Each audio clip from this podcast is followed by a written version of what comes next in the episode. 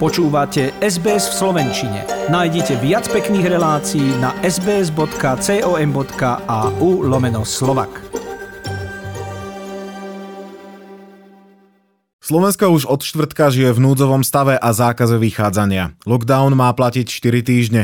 Otvorené sú len obchody s nevyhnutným tovarom, napríklad potraviny, drogérie či lekárne. Výnimky zo zákazu vychádzania platia tradične na cestu do práce či k lekárovi. Školy sa plošne nezatvorili, sprísnenie prišlo zo dňa na deň. Hovorí Ľuboš Kasala, vedúci odboru motorizmu RTVS. V rámci celého Slovenska sme zaznamenali len asi o štvrtinu nižšiu intenzitu cestnej premávky než v obyčajné pracovné dni. Bratislava sa z toho trošku tak e, vymýka, pretože predsa len mali sme tu e, hustnú cestnú premávku. Tradične preplnené ťahy v Bratislave sú v kontraste s prázdnymi nákupnými centrami, hovorí majiteľka jednej z prevádzok. Vnímam to veľmi ťažko a chaoticko, pretože každý deň pomaly menia opatrenia. Ja absolútne neviem, či môžeme mať zatvorené, či nie. Musím povedať každú chvíľu hygiene, že či spadá môj obchod do tej kategórie. Na dodržiavanie opatrení dohliada polícia. Tá môže pri porušení opatrení na mieste udeliť blokovú daňovú pokutu či oznámiť prípad na Úrad verejného zdravotníctva, kde sa bude riešiť v správnom konaní. Cesta za hranice, a to napríklad aj na nákupy, patrí medzi výnimky aktuálneho režimu. Po príchode na Slovensko platí cestovateľský semafor ešte z leta, a teda karanténa pre nezaočkovaných.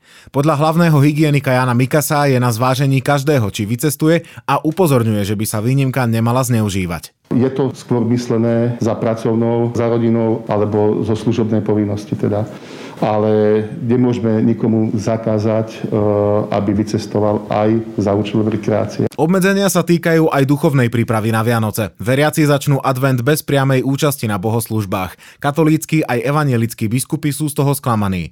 Epidémia má však stále stúpajúcu krivku. Z piatkových 26 658 PCR testov bolo pozitívnych 9152. Pozitivita je 34,33%. V nemocniciach je 3218 pacientov s covidom alebo podozrením naň. Podľa konzília odborníkov zásadný posun k lepšiemu pri súčasnom slabšom nastavení lockdownu nemôžeme očakávať.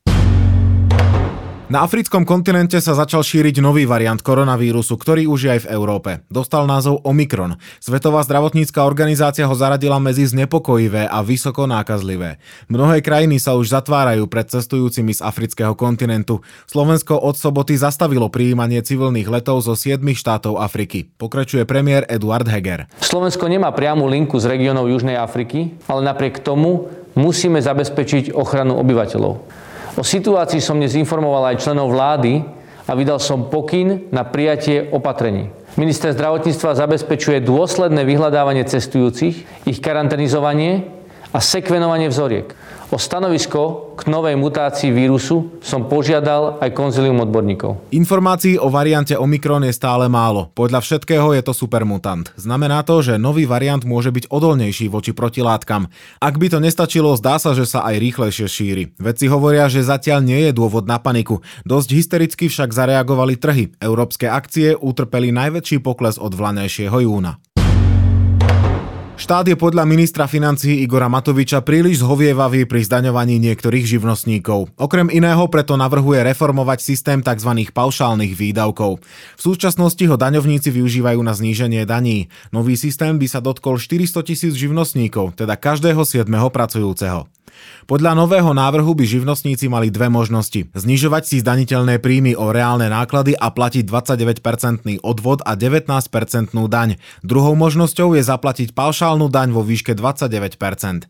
Podľa daňového poradcu Martina Tužinského môže byť zvýšenie bremena v niektorých prípadoch až 2,5 násobné. Takéto daňovo-odvodové zaťaženie však bude znamenať e, až e, záťaž až vo výške 37,2% pre živnostníka, čo v prípade porovnania toho, čo platilo doteraz, sme sa pohybovali niekde na úrovni okolo 14,5% v takých tých najlepších e, príjmových skupinách. Minister financí si od nového nastavenia nesľubuje prísun peňazí do štátnej pokladnice. Systém navyše môže byť po takýchto zmenách deravý, hovorí opäť Martin Tužinský. Navrhované zmeny môžu viesť k tomu, že sa zvýši podiel e, čiernej ekonomiky, že živnostníci prejdú na jednoosobové seročky, čo by v konečnom dôsledku mohlo znamenať, že štát dostane ešte menej.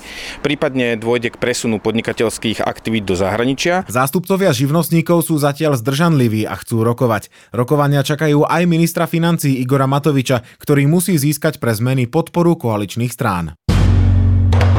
Slovenská lyžiarka Petra Vlhová sa v prvom kole sobotného obrovského slalomu Svetového pohára usadila na druhom mieste. V americkom Killingtone viedla francúzska Tessa Worliová. Vlhová strácala 18 stotín sekundy. Po odjazdení deviatky pretekárok však organizátori prvé kolo prerušili pre nepriaznivé počasie. Prvé dva slalomy Svetového pohára vo fínskom Levi sa skončili triumfom Vlhovej. Takto svoje víťazstvá zo soboty a nedele z minulého týždňa okomentovala sama Vlhová pre RTVS. Ja to hodnotím na jednotku a a podala som naozaj 4 e, výborné jazdy. Dala som do toho všetko a, a nakoniec to vyšlo, takže dve víťazstva.